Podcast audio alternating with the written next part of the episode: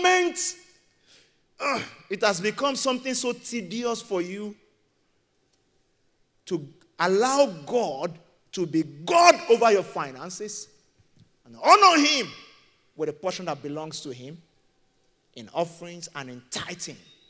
When people start to ask funny questions about tithe and you disregard the potency of the tithe as the 10% that brings God's hand over the 100%, so that the 90 that is remaining is devourer free.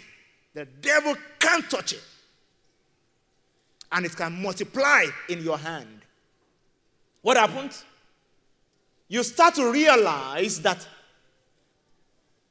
you have to cover your back in some other ways. I don't know if you're getting what I'm saying. You won't have the confidence to say, I am in a covenant with God. I have done my part of the covenant. And the rest is story. If hell likes, let it break out. I was saying in the first service, God, the way he runs, literally speaking, if I can put it in a simple language, he runs like a gangster. So, do you know what happened? Touch one of the gang members. You see how the gang will unleash on you. Many of us don't have the confidence that God will unleash on our enemies and anyone who wants to stop what we're doing because we have not honored him the way we're supposed to honor him. When you belong to a group, a gang, a cult, or whatever, and you are not a defaulter, anything happens to you, the gang rises for you. They unleash on the environment, on the society. You touch any gang member. I hope you understand what I'm saying. That's why God said, touch not my anointed and do my prophet no harm. You touch them, I unleash on you. But what gives the confidence to know that God will unleash on your behalf is that you have honored him fully. That's how the spirit of Cain starts to operate. We see it in operation in our nation today. Some people are in business. They kill people for their business to survive. Cain started murder. He was the engineer of murder. That was his innovation. He pioneered murdering. The spirit of Cain. Yeah. And the spirit of Cain starts from lack of honor for God.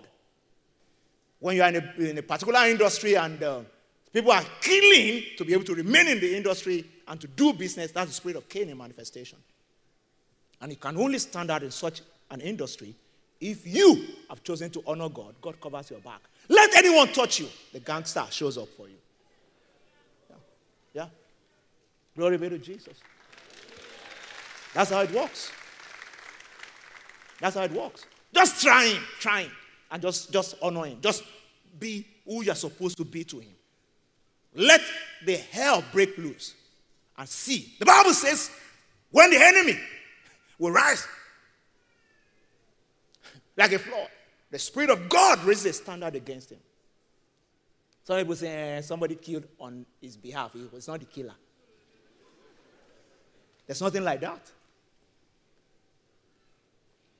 When God is operating in your life and you honor him, he covers your back fully. God warned Cain. Cain, you know what? If you have done well, will you not know it? As I'm speaking right now, those of us who are still living in dishonor of God, you know it. Let's not deceive ourselves. You know it. You know it. It's very true. It's simple. That's what God told Cain. You know it. What God expected from Cain is to say, what did my brother do differently? Let me do my own. God told him, the moment you disregard honoring me, the devil is already lurking around. Sin is...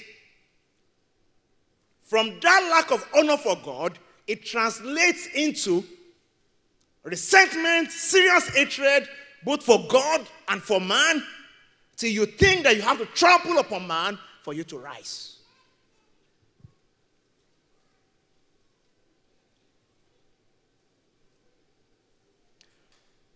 Tell your neighbor for me, say, I will honor God.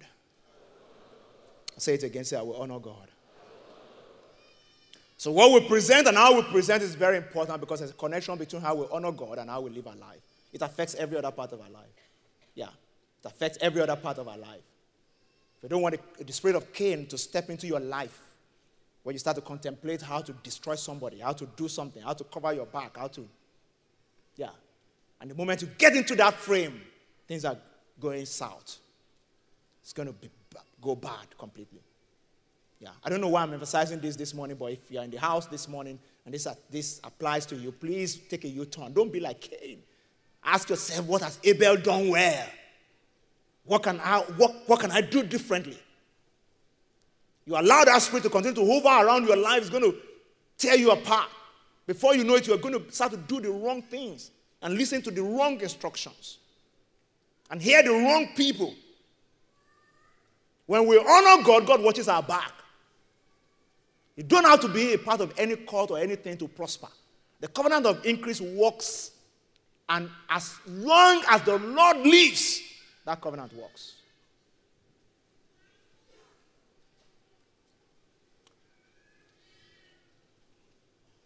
Honor God. Honor for God will translate into honor for man. That's the second understanding I want us to get today. The reason why we dishonor man, especially certain men, certain women, is because we lack honor for God. In Genesis chapter 39 and verse number 9, the Bible talks about Joseph and how Joseph honored God through his master Potiphar. So, Joseph had the opportunity to commit a sin of adultery.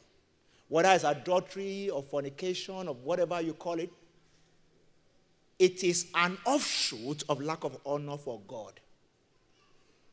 This was what Joseph had to say. He said, "There's no one greater in this house than I, in the house of Potiphar. Nor has he kept back anything from me but you," talking about Potiphar's wife. So Joseph, a slave in Potiphar's house, Potiphar's wife, Bible says, was coming from time to time, trying to seduce and talk him into less of an affair. And Joseph was saying this. "Now, has he kept back anything from me but you? Because you are his wife, how then can I do this great wickedness and sin against God?" It was the honor that Joseph, has for God that he translated on Potiphar. Joseph was not thinking about sin. He was thinking about honor. You understand? He was thinking about, I can't dishonor God. When we start from honor for God, honor for man becomes cheap. The problem that we have in this part of the world is that people will rather honor God and dishonor, rather honor man and dishonor God. So we turn everything over his head. So you have this counterfeit honor. This is somebody shaking around the boss because of promotion, and then the boss walks away and says, "Hey, coconut head, see him, see him." What kind of honor is that? Yeah. It's fake. When you honor God and you understand God, you transposition that honor on whoever God says should be honored. Yeah. Honor for God is what you translate into honor for man. If you turn it the other way around, it's fake honor. Yeah. Why would I honor my wife? Why would you honor your husband? It's because you honor God first. And you honor the covenant. Someday I will have more time to teach on that. You honor God and you honor the covenant. Nothing more. Nothing more. If it's the other way around, you can't honor man to honor God. You honor God to honor man.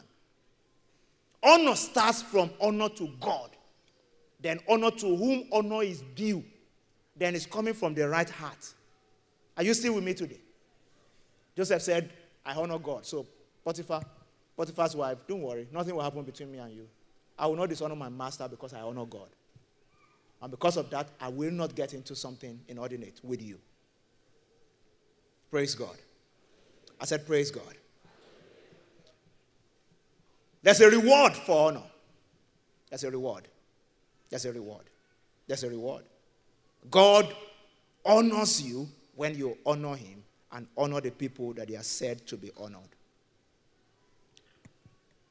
Let me start to tie everything together with this thought. You can't be blessed by what you despise or dishonor. Real wisdom is understanding who to honor at all times. So you can't say I honor God and I dishonor my boss at work. It's fake. When you sign your employment contract, it told you who to report to and the terms of reporting. And then you decide to choose what you want. And then you come to God and lift up holy hands. And you are the most rebellious person at work. Yeah. We'll come into a covenant of marriage and we'll say we'll submit to one another in love. We refuse to submit to one another and want to submit to God. No, our submission to God must dovetail into submission to one another. Is somebody still with me today? I said, are you still here? The way we talk about our leaders, people in authority, we must be careful that we're not shutting the heavens over our lives. In the book of Acts of the Apostles, chapter 23, Paul had an encounter with a high priest. He did not know the man was a high priest. This man ordered that they should slap Paul. And Paul spoke rudely to him. The moment they pointed it out to him, he backtracked and apologized. Look at that. Acts 23, verse number 2. And the high priest Ananias commanded those who stood by him to strike him on the mouth. Verse 3, then Paul said to him, God will strike you, you whitewashed wall. For you sit to judge me according to the law, and do you command me to be struck contrary to the law? And those who stood by said, do you revile God's high priest? Then Paul said, I did not know, brethren, that he was the high priest. For it is written, you shall not speak evil of a ruler of the people. This was a man who understood the place of honor. Yet, sometimes, you see somebody that should be honored, you disrespect the person, and you just think it doesn't matter to God. It does. God says, look, it matters to me how you honor me and how you honor other people. It can stop the flow of my blessings and my grace over your life. It can stop it. It can stop it. Even Jesus said he could do no mighty works because he was dishonored in his hometown, in his place, amongst his people. Mark chapter 6 from verse 1 to 4. Honor allows faith to be released and positions us for the release of God's power and the supernatural. Yeah, that's what honor does. In Mark chapter 6 and verse 1 to 4, Jesus went to his own hometown. And instead of honoring him, they dishonored him and second-guessed him. Then he went out from there and came to his own country, and his disciples followed him. And when the Sabbath had come, he began to teach in the synagogue. And many hearing him were astonished, saying, where did this man get this thing? And what wisdom is this which is given to him, that such mighty works are performed by his hand? Is this not the carpenter, the guy who did our dining table and stool? I see he used his stool this morning to drink coffee. Is this not the same person that came to supply it? And the brothers of James and Joseph and Judas and Simon, see how they're, you know, some people, I mean, for instance, in a place like our church now, somebody may be here this morning and say, Godman, I used to know him in university. He's now the pastor of this church. It's Godman. Okay. You know, I see people, sometimes people greet me after the service and remind me. And some of them try to step me down. So I know your brother. I mean, you are together. You know, where is he now? Just to let you know that I'm not your mate. So I know your first brother, you know. That was what they were doing to Jesus. They forgot that there's a connection between how you honor a man of God and how the grace that God has put in his life will flow into your life. When Jesus went, this incident, Jesus was 33. Too late. Maybe they should dishonor him. Because some of them were there when they gave back to him. He was just 33 here. Don't you get what I'm saying? He was 33. At this point, I was almost like 10 years older than Jesus. Even me, too, I'll be calculating and say, Jesus was just a small boy, you know. That was, they fell for that. And look at what happened. His brothers are with us, you know, and his sisters are here. So they were offended at him. But look at verse 4. Jesus said to them, A prophet is not without honor except in his own country, among his own relatives, and in his own house. The moment you commit this sin of what I call see finish. Things that breed dishonor over familiarity, also known as see finish. When you start to consider status, age, and all those things. The Bible says here that Jesus could do no mighty work. It is not whether the pastor is anointed or not. Have you positioned yourself to honor him to receive? He could do no mighty works there, except that he laid hands on a few sick people and healed them. He just healed one or two headache. All the leprosies of those days, they took them away.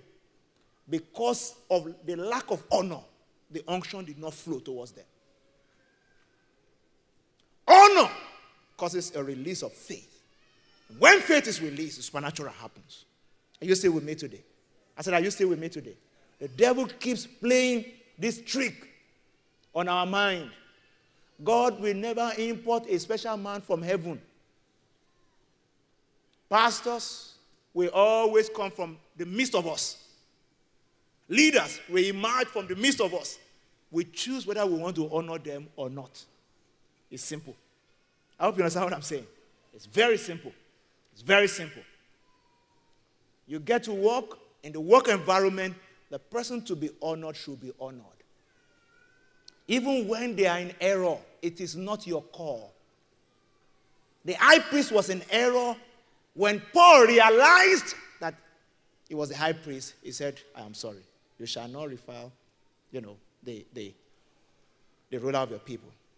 Whoever is in authority. Some people tell me, hey, Pastor, why should I respect my parents? My dad was cheating on my mom. Especially people in the young generation, the way they talk, was cheating on my mom. He used to beat my mom. I can't have anything to do with that man. You are cutting yourself off from the covenant of long life and covenant of increase. It is not your call to judge your father or your mother. That's God is the judge of all. The only commandment he gave you is to honor. Is to honor. Is somebody still with me today? For anyone here who has been operating under closed heaven because you overstep your bound in overreacting to your parents, I pray mercy of God upon you today. In the precious name of the Lord Jesus. Ephesians chapter 6 and verse number 2, honor your father and your mother, that your days may be long and it may be well with you. You want to trigger the covenant of wellness and increase. Give honor to whom honor is due. Don't give any excuse for lack of honor. Don't bother. Don't give any excuse. So, honor consider authority, honor parents, honor pastors and spiritual leaders. 1 Timothy chapter 5 verse 17.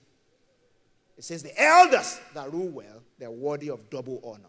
Ephesians chapter 6 verse number 6. The Bible says that let them that are taught in the word communicate with them that teach in all good things. Bless them. That's what the Bible is saying.